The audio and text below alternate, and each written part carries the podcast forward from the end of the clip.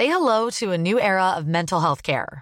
Cerebral is here to help you achieve your mental wellness goals with professional therapy and medication management support. 100% online. You'll experience the all new Cerebral Way, an innovative approach to mental wellness designed around you. You'll get a personalized treatment plan from a therapist, prescriber, or both in a safe and judgment free space. Your cerebral therapist or prescriber will outline a customized plan with clear milestones along the way so you can get to feeling your best. With Cerebral, you're not alone in your mental health journey. We're here to empower you to live a fulfilling life. So take that first step towards a brighter future and sign up today at cerebral.com slash podcast and use code ACasts to get 15% off your first month. Offer only valid on monthly plans. Other exclusions may apply. Offer ends July 31st, 2024. See site for details. This episode of Politics Without the Boring Bits is sponsored by BT because BT means business. BT knows that businesses come in many shapes, sizes, and guises, from the person just starting out at their kitchen table to the biggest employer, which is why no matter what line of work you're in, they've got your back to help you succeed and do what you do best. No doubt connectivity is a must in Westminster, and it certainly helped us to get this episode created and distributed to you listening right now. BT already connects more than 1 million businesses and public sector organisations, offering secure and reliable connectivity. Nearly three quarters of people running a business or side hustle feel they couldn't do so without reliable broadband and mobile connectivity. That's why having connectivity you can count on is a must for business, whether it be facilitating multiple devices being connected at once or making team calls or guest Wi Fi access for customers. BT's connectivity helps keep you and your customers happy. Whatever your business, BT's got your back. Search BT's got your back. Hello, this is the Red Box Podcast. I'm Matt Chorley, bringing the best of my Times radio show. It is Politics Without the Boring Bits, Monday to Friday, 10 till 1. And we are in Liverpool for the Labour Party conference. A cracking podcast coming up to you today. Something for everyone. Uh, we take a look back on our focus groups and how they've changed their views on Keir Starmer. What do they say about him three years ago? What do they say about him now? Uh, and uh, this time last year, I sat down with Angela Rayner. She told me uh, that she might like to swap uh, deputy PMQs for doing shots with Therese Coffey. Well, for the last year, I've been trying to arrange cocktails with Angela Rayner, and it finally happened. At the Spectator Party, I had an espresso martini with Angela Rayner, deputy leader of the Labour Party, and Wes Streeting, Shadow Health Secretary, who was very keen to stress everything in moderation. That's coming up in just a moment. But first, as we always do, it's time for the columnist panel. The Columnists on Times Radio. Yeah, joining me live on the Times radio stand here in Liverpool. Times columnist uh, Rachel Sylvester. Hi, nice, Matt. Nice to see you. And Patrick Maguire. Hello. What are you reading there, Patrick? It is my complimentary copy of The Morning Star.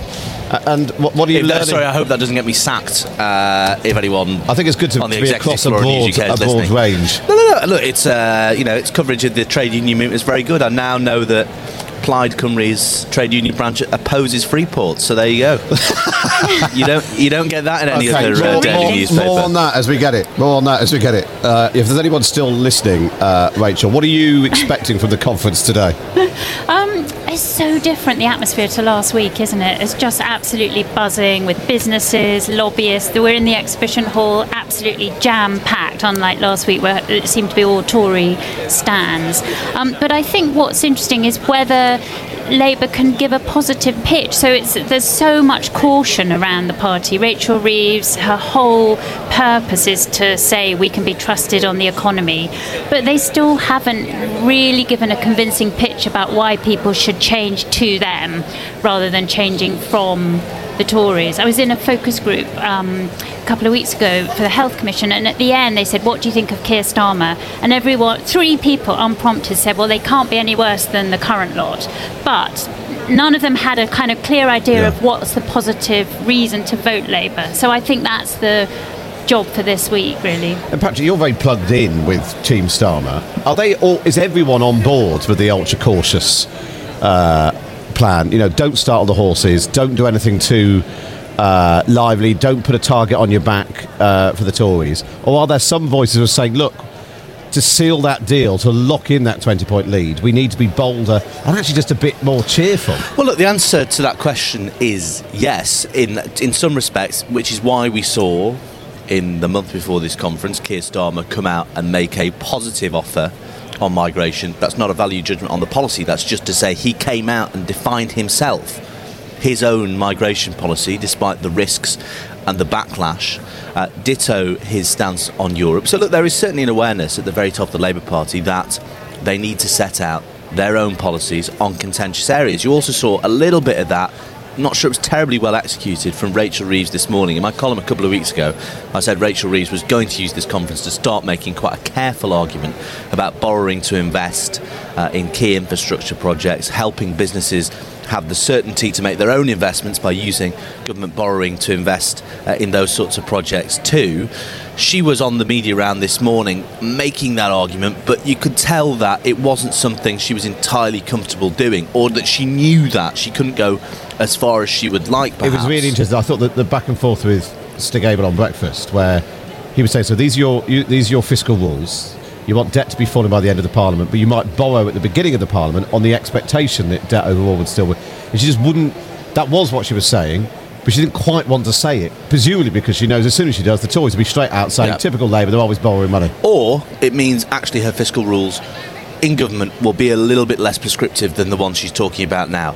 Neither scenario politically is something the opposition want to risk because, as you say, the Tories then say, look, same old Labour, and I will attack them in very familiar terms. Yeah. And I think the interesting thing is that the Labour's kind of historic Achilles heel, hasn't it, has been that rep, you know the not having a reputation for economic competence, being fear, people fearing that they can't be trusted with your money, um, and the Liz Truss mini budget completely flipped the tables on that and undermined the Conservatives' reputation yeah. on that. So there is an opportunity here for Labour, but they are absolutely fixated on that sense of the importance of economic competence, and that and I think it is a absolutely necessary prerequisite for victory, but it probably isn't enough to, for the landslide that they're hoping for. And the interesting thing in terms of this sort of borrowing argument is how do you define value? So is it, you know, if you think about health or education, you may spend something in the short term, early years education, it, there's an upfront cost, but the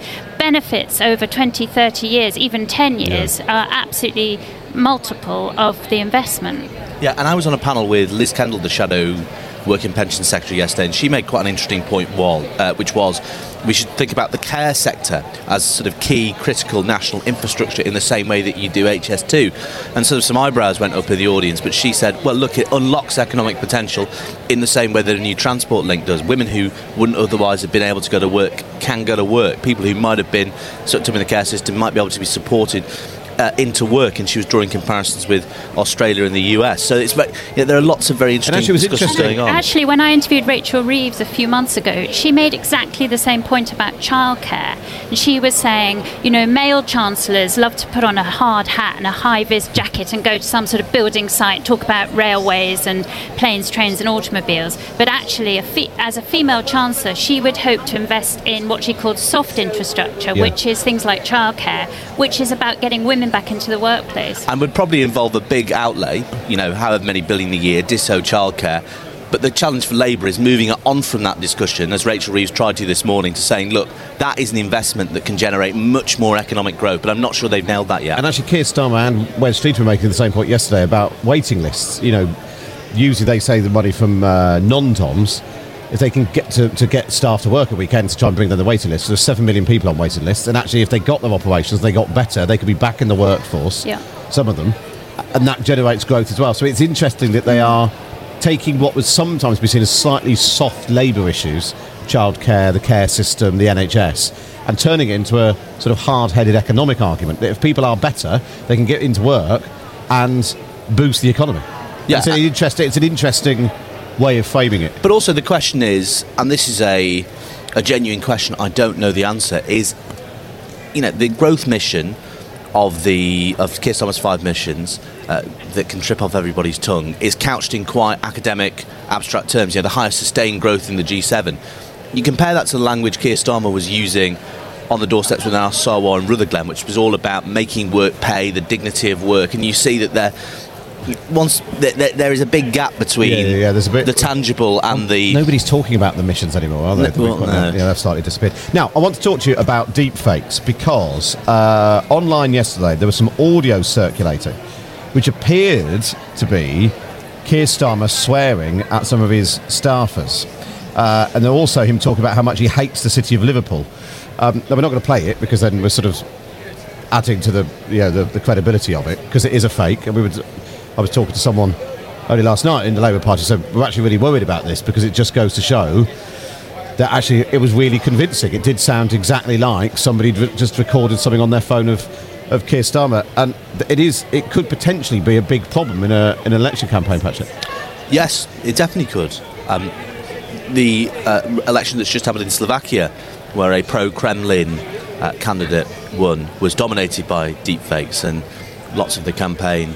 Um, know, some people say that's from the campaign. I don't know enough about Slovakian politics, but it's interesting that that discussion is happening in an in a uh, election with a contentious result. What this story reminds me of, though, is um, when um, Armando Iannucci and Chris Morris and Steve Coogan were making On the Hour in the early 90s, they did something almost identical to this, which was Steve Coogan, obviously an amazing impressionist, did a pitch perfect impression of Neil Kinnock in the Midland Hotel in Manchester, berating a waiter for not giving him the right wine. And they played it down the line to a tabloid newspaper and very nearly. Very nearly sold it to them because Steve Coogan's impression of Neil, um, of Neil Kinnock was so impressive. So look, this isn't this isn't new, but that you don't need to engage Steve Coogan to do this. Yeah, yeah, yeah. Makes it very dangerous. It's so much more sophisticated because now they can do it with video as well Yeah. as audio, and actually it goes beyond individual party politics. I thought it was really interesting. Tom Tugendhat last night Mm. tweeted that this was something really worrying and Yeah. dangerous and had to be resisted because actually trust in politics is much bigger than any one party. And it's interesting because I think actually some platforms then took it took it down after you know being contacted by the Labour Party. But I was thinking once it ends up in WhatsApp, exactly. and you know, and actually, were it to be a clip of Keir Starmer apparently being rude about Liverpool, it pinging around WhatsApp groups in Liverpool. Have you seen this? Have you seen this? Have you seen this? And there's no way of controlling that. There's no. Can you take that down? And also, uh, if it becomes subterranean, that you, you don't, it doesn't even really hit the headlines. It's sort of pinging around at a very low level. Yeah. Um, it's really subversive. Well, um, I'll be interested to see what. Uh, well, hopefully we won't see any more of it, but I suspect that we will, just because, like you were saying, Patrick, the technology is there that almost anyone can put together amazing quality uh, And deepfakes. do we know? We don't know who did this. I don't think so. But It's- imagine if you had a sort of foreign power eh, trying to manipulate an, an election. It's not beyond the realms of possibility, is it? Absolutely, absolutely. Across the UK, on DAB, online, and on your smart speaker, Matt Chorley on Times Radio. Very good morning to you. It's Matt Chorley coming to you from the Labour Party conference in Liverpool. Still joined by Rachel Sylvester and Patrick Maguire. Um, and we've just been joined by the journalist Paul Mason as well from the New European. Morning, Paul. How are you doing? Yeah, very good. To, uh, good to have you. Um, we just talked about deepfakes. Uh, and you, you've been a journalist for a long time, Paul. Um, it, it's it's hard, isn't it, when you see something on social media?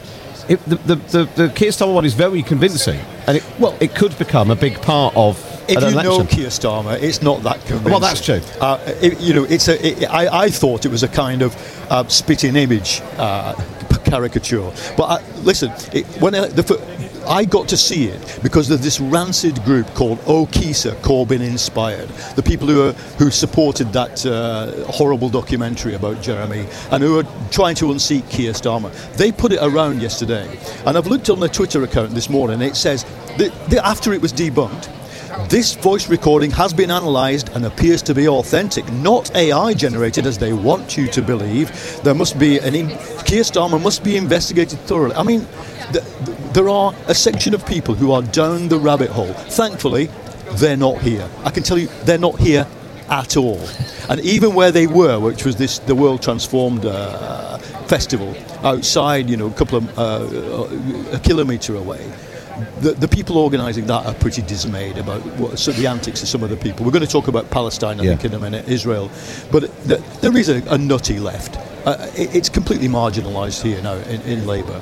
And of all the achievements of Keir Starmer over the last three and a bit years since he became leader, I mean, lots of people in the Labour Party thought there was probably a two-term job Yep. to try and deal with that. That actually, they are so far outside the fringe it, it's quite an achievement. Well, look, the, the argument we had, I supported Keir Starmer for leadership. I, I, I was part of uh, the broader Corbyn movement. It didn't particularly like my position over Brexit, uh, which was to remain, and I fell out with a lot of people towards the end. But, you know, I, I, after we lost in 2019, my position was we can win, we can come back because there was some ex- extreme factors on the doorstep, and, and the most extreme one was was national security.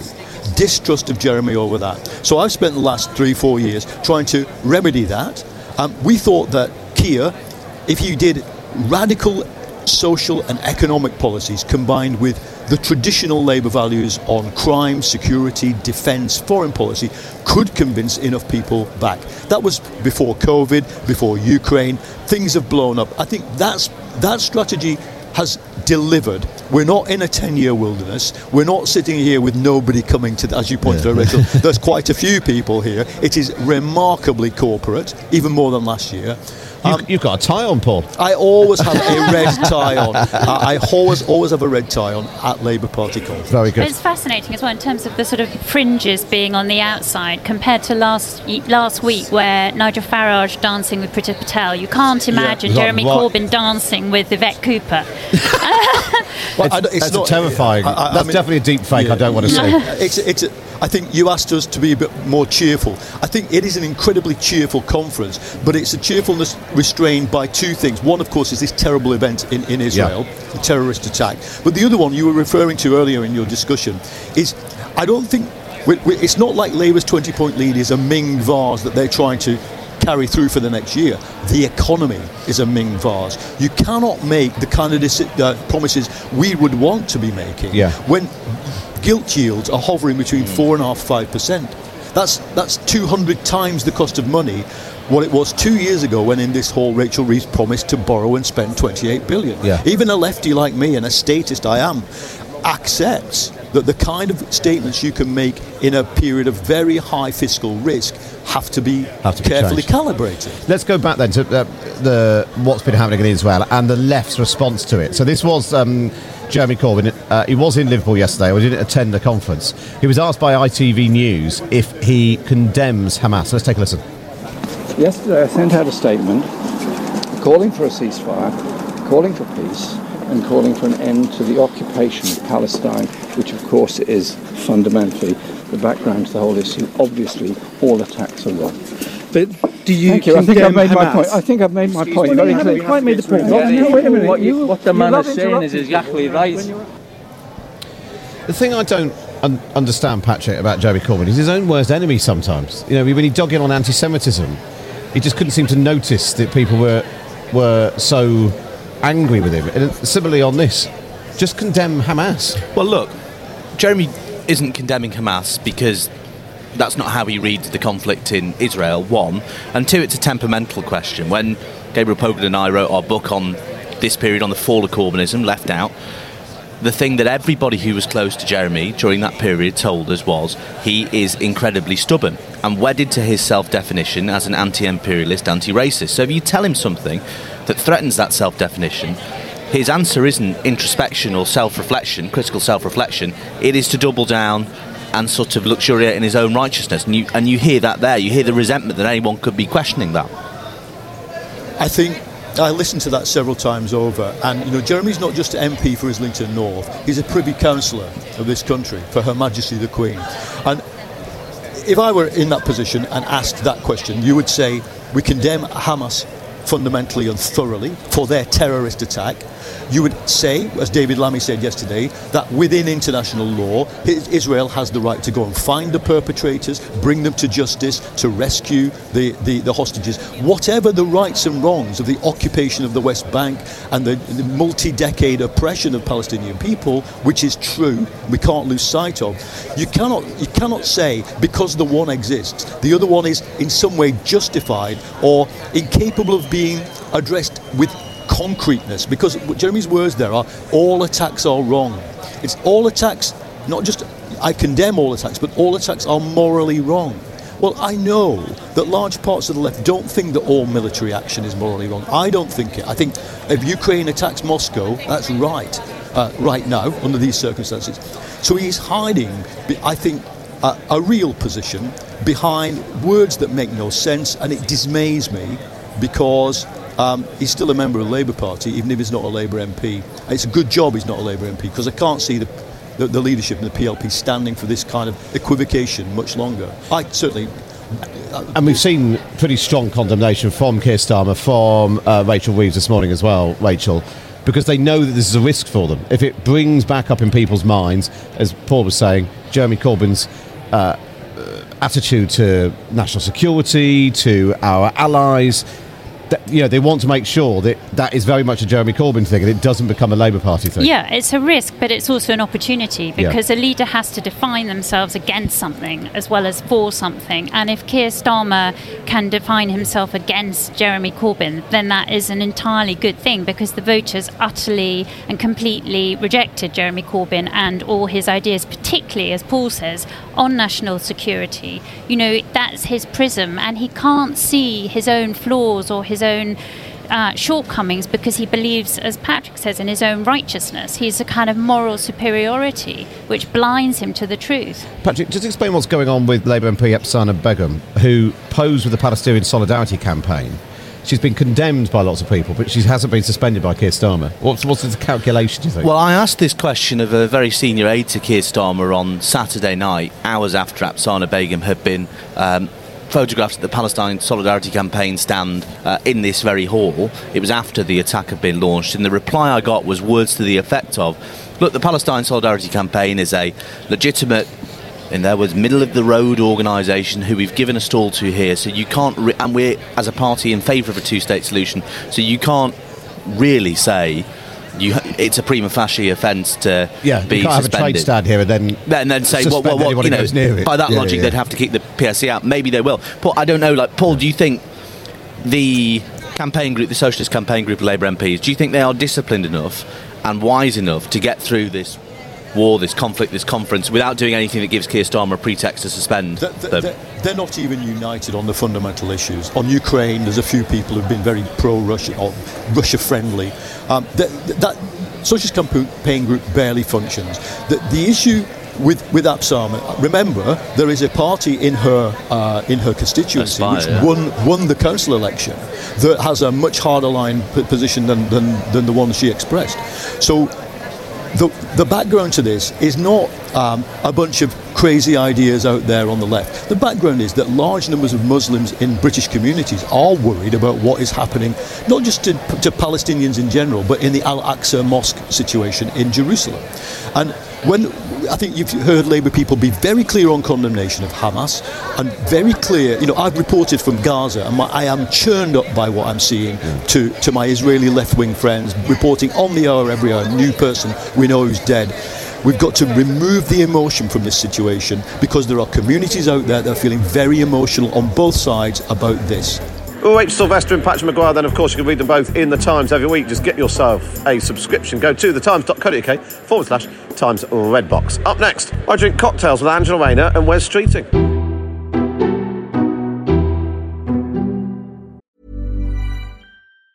Say hello to a new era of mental health care. Cerebral is here to help you achieve your mental wellness goals with professional therapy and medication management support. 100% online. You'll experience the all new Cerebral Way, an innovative approach to mental wellness designed around you. You'll get a personalized treatment plan from a therapist, prescriber, or both in a safe and judgment free space. Your cerebral therapist or prescriber will outline a customized plan with clear milestones along the way so you can get to feeling your best. With Cerebral, you're not alone in your mental health journey. We're here to empower you to live a fulfilling life. So take that first step towards a brighter future and sign up today at cerebral.com slash podcast and use code ACAST to get 15% off your first month. Offer only valid on monthly plans. Other exclusions may apply. Offer ends July 31st, 2024. See site for details. Introducing Wondersuite from Bluehost.com.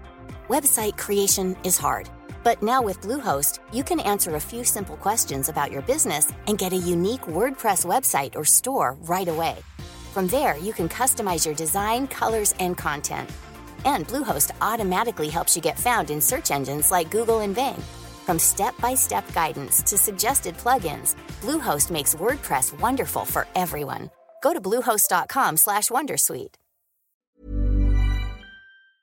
This episode of Politics Without the Boring Bits is brought to you by Luton Rising, owners of London Luton Airport, the UK's most socially impactful airport. Find out more at lutonrising.org.uk. You're listening to the Red Box podcast. Now, a year ago, I sat down with Angela Rayner. We discussed a whole load of things going up against the then Deputy Prime Minister Therese Coffey, and uh, she suggested that maybe uh, she would uh, swap doing PMQs for doing shots. Instead of PMQs, Drunk shots. PMQs. Jaeger bombs. yeah. I can do a Jaeger bomb. You know, I can do a Sambuca, any flavour. There's there's another one called a slippery. I'm not going to mention Nipple. the You rest can of say it. nipple. I'm, I'm, it's, it's just tacky, is it? But they're Well, I've nice. said it now. Uh, they're quite tasty. That's what you like. I can talk to you now about cocktails. Okay. Well, you know my cocktail. Well, this time last year, you told me you loved a slippery nipple, but you're drinking a espresso martini. Yeah, because they haven't got venom. Look, Oh, yeah, yeah, look, we've got the Shadow Health Secretary, soon to be Health Secretary, hopefully, here with us. So, alcohol in moderation. Yes, I'm, I'm here to observe proceedings, make sure that people. You've got a clipboard and you're writing down everything Yeah. that everyone's drinking. And I am clutching here in my hand a coffee. Yeah.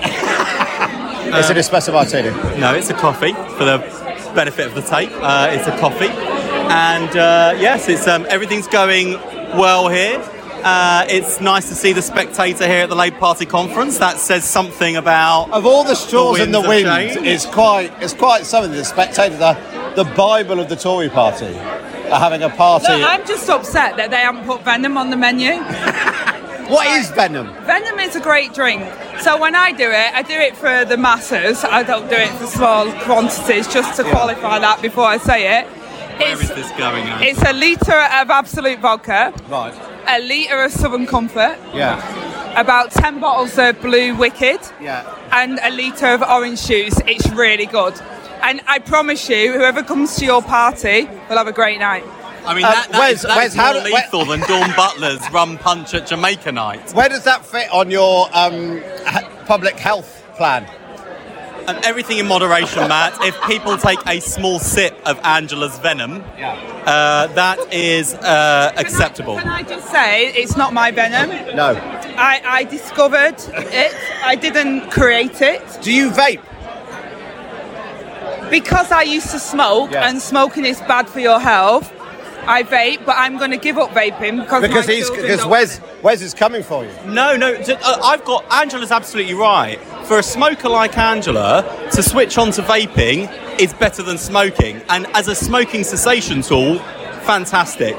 Where Angela and I are furious is that a generation of kids have been addicted to nicotine by vapes that are marketed, packaged, and flavoured to appeal to kids, and that's a bloody disgrace. And the warning that we have given to the vaping industry this week is that unless you clean up your act, a Labour government will come down on you like a ton of bricks. And you know, vaping, it gives you all the benefits without any of the negatives. So actually, I think vaping is quite addictive. But if you're on cigarettes, vaping is good to get off the cigarettes. But you have to then move on to the next phase because vaping's not good and neither is smoking. So if you're a young person, don't vape, don't smoke Yeah. because your lungs are great and you don't know what you're putting yourself in for. And the So- message this week is, you know, where Labour leads, the Conservatives follow. We were clear about the fact that we were going to clamp down on vaping. The Conservatives decided they would step up.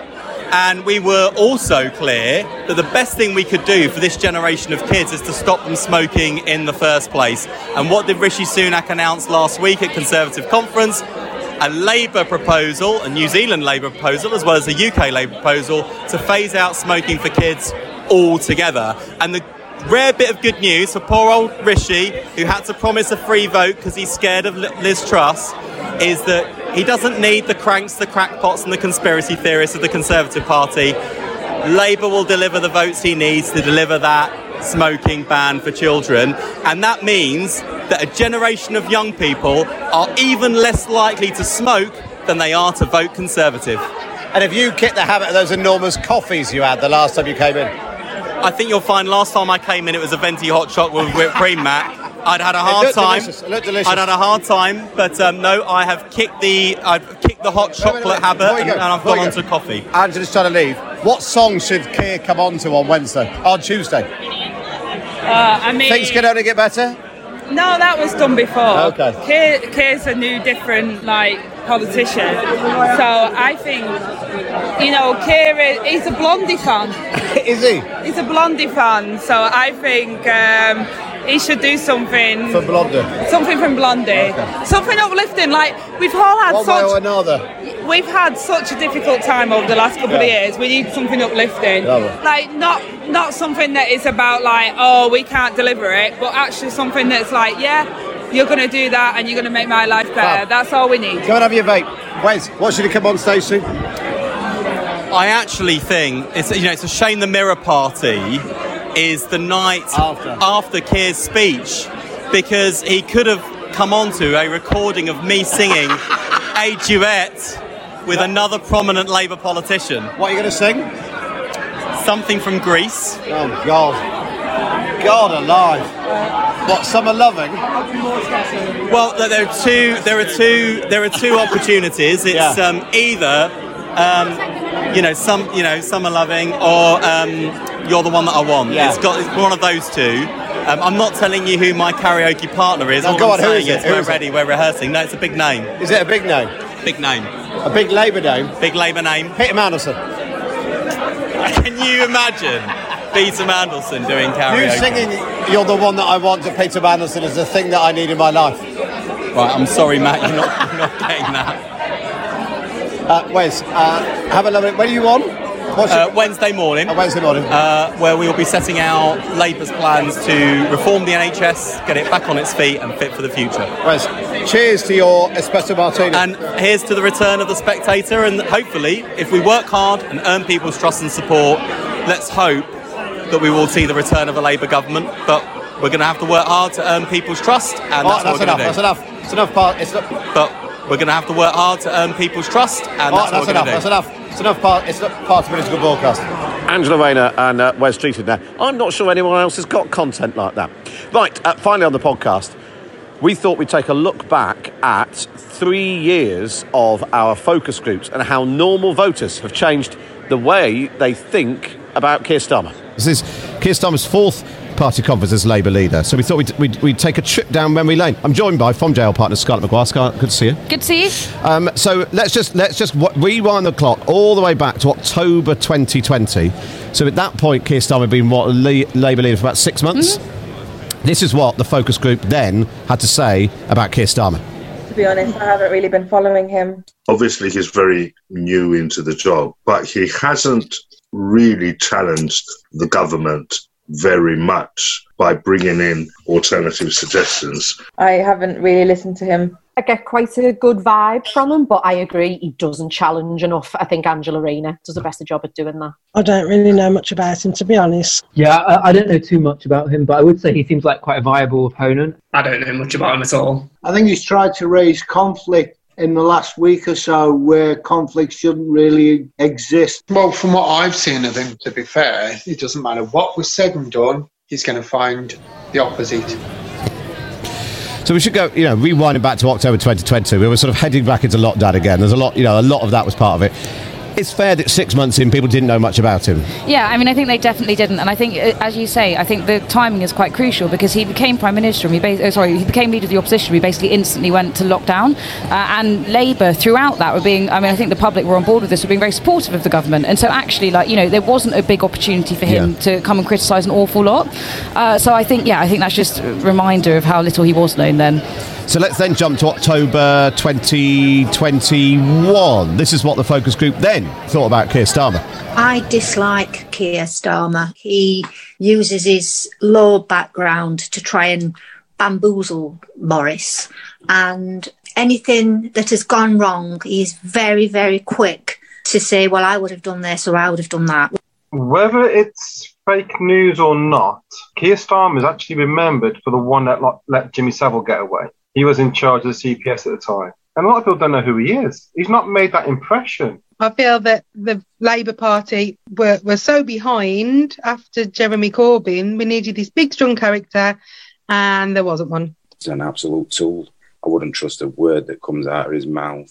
He's not a likable character, and I don't like the fact that he just kind of well, hindsight's a wonderful thing, and anyone could be in a good job if they knew all, everything. If they could predict the future, then obviously everyone would get the right answers. I would struggle to recognise a picture of him. A completely wrong man for the job. He looks a bit of a weirdo. I mean, that was pretty brutal. Listening back to that, I do remember that. Uh, I mean, he'd be pleased at being described as a tool, given that, as we all know, his The son of father a was a tool. toolmaker. uh, he'd, he'd probably take that as a compliment. Um, but there was also the Captain Hindsight thing, which is what essentially Boris Johnson was hammering him with at that Yeah, point. I mean, I think what we can see is there were some Boris Johnson attack lines really landing there Yeah. for Keir Starmer. And actually, you know, October 2021, Boris was riding very high. I remember, um, you know, people saying 10 more years of Boris Johnson or whatever it might be. Yeah. Uh, and I think we can see that Keir Starmer was really suffering by comparison at that point. And there was that, and people got very cross with the focus groups. The willingness of the general public to give the benefit of the doubt to Boris Johnson. They, they could see the pandemic was a unexpected, Mm. once in a lifetime event, and the sense that he was doing his best and no one would have known what to do really persisted long, long after Twitter had given up. No, absolutely, and I think this is a really good reminder because it just shows again just how harshly they're then. Because I think you know it's a relationship where if they view um, the prime minister well, they're more likely to view the leader of the opposition badly, and I think we're seeing that at the moment. We saw it last year, particularly. We can come to this with Truss and Starmer, um, but I think what is quite interesting here is this pre-party So it's before the public's sort of opinions about Boris Johnson were completely shattered. Okay, but let's jump ahead then to this time last year. Obviously, we're in the in the midst of Liz Truss. I'm not sure. I think we did do a Liz Truss focus group. I think it might have been after she just became prime minister. So that's the like literally a couple of days later. So that was just the, just the context. She was she was not really unpopular at that point. uh, this is what the focus group said about Keir Starmer a year ago. Never heard of him. I'm a little bit wishy washy. I haven't got anything majorly negative to say, but I just don't think he inspires a great deal of confidence. I wouldn't think, oh, I'd definitely vote for him as a person. I'm a bit on the fence with him. Like I say, the first thing I've seen of this Keir Starmer is when he's having to go at him in Parliament, and then it obviously come out about him going out as well and, and being out when obviously everyone's supposed to be on lockdown and staying in. I think the only thing I'll find of him is he had the knack to own up to it and apologise. He does seem a bit more, ever so slightly in tune with what's going on. I don't believe he's got a clear direction at the moment. He's he's okay to counter uh, whatever the Conservatives are doing, but he's not really putting any anything down for what he wants to do. find him a bit of a people pleaser and um but he's likable I don't trust him to tell you the truth.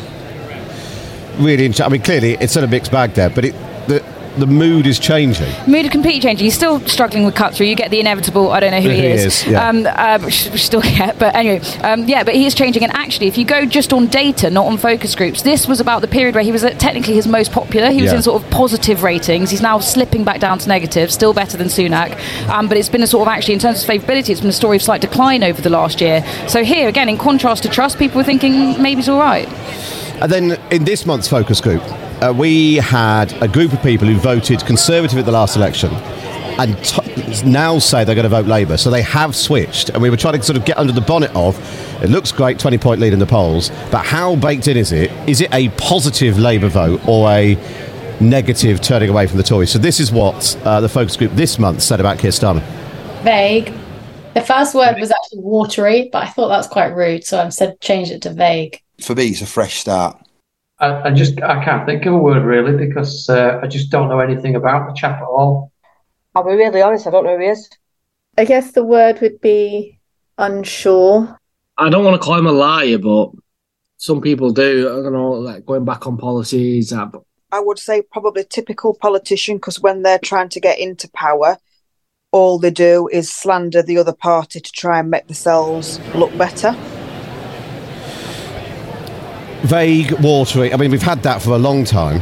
But what's striking is these are self identifying Labour voters. They are the people currently giving Keir Starmer a 20 point lead. They don't sound very enthusiastic about it, Scarlett. No, they absolutely don't. And this is something we've been hearing in focus groups, you know, for the last few months. But I feel like everyone is actually sort of catching up with it a bit more. I mean, they should have just been listening to more of ours, clearly. But um, people catching up with it a bit more. You, the voters are really hesitant. Um, even the ones that say they're going to vote for him. I think, you know, it, it, it's become a bit of a cliche to say it now, but people are just so fed up with the Conservatives. They'll basically give anyone a go. Actually, most of them are deciding they just don't know how they vote or they won't vote at all at the moment. Not if you put them all together, more than they say they're going to Labour. But even the Labour ones aren't very enthusiastic. And the thing is, um, the same as a whenever anyone talks about private polling or private focus groups, there's no way that Number 10 or the Labour Party have got are getting different answers. And in fact, you know, I bumped into Deborah Mattinson last night. She used to uh, used to come on the show because she used to do, you know, she used to be Gordon Brown's pollster. She used to come on the show and do focus groups for us. She now does it for Keir Starmer. She'll be hearing exactly the same stuff.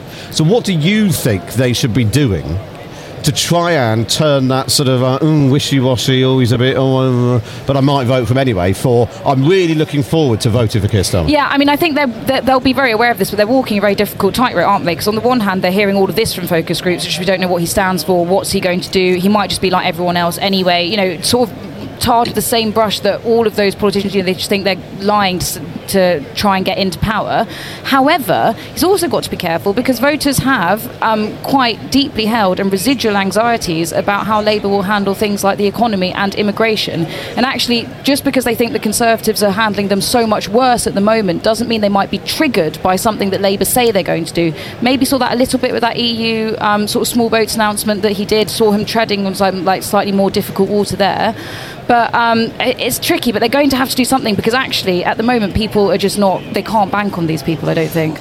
And we should remember that in uh, 2001 and 2005, Tony Blair was behind in the polls before then. Uh, maybe not 2001. I'm not sure William Hague ever got ahead of the polls. It was certainly in 2005. But in the white heat of an election campaign, polls narrow. It's, te- it's a test of the mettle. And the Tories are ruthless. As we saw last week, if they can't find something to attack Labour for, they'll make it up. Yeah. And it becomes you know, if that, that 20 point lead very easily becomes a 10 point lead, becomes a 5 point lead, becomes hung parliament. Yeah, I mean, I think I think it is. Um, you'd be very silly to rule that out. The only thing I would say is that just quite how um, public opinion has turned towards the Conservatives. So, I mean, you, you know, we've seen this in focus groups, see this in focus groups everywhere. But uh, people are just so fed up, and they'll say, "Well, I'm going to vote for anything if it means getting this lot out." And their faith, I think, it's not even um, it's so much a dislike. They don't even dislike Rishi Sunak, but they just don't think they're going to be able to get anything done at all. And you know, I feel like that's most people feel like it's in such a desperate state that they'll roll the dice anyway. And how have you found it? I mean, the mood. I mean, what's the mood? Is a slightly sort of cliche question, party covers, but it it's so different to last week. Yeah, it feels incredibly different. I mean, I thought last week wasn't quite as bad as I was expecting, but I just think that's because my expectations were, you know, sort of rock bottom. Um, but it was it was fine. But this week it just feels so much more upbeat. It's so much more lively. There are more people around, many more MPs as well. I barely saw any MPs last week, um, and it does feel like there's much more of a buzz about the place. Yeah, I think that's uh, I think that's probably right. Well, we'll see. We'll see how Yeah. it uh, pans out. Uh, good, uh, good to see you, Scarlett. Scarlett Maguire. There. And that's all we've got time for on today's episode of the podcast. Don't forget to hit subscribe so you don't miss any future episodes. But for now, from me, Matt Chorley, is goodbye.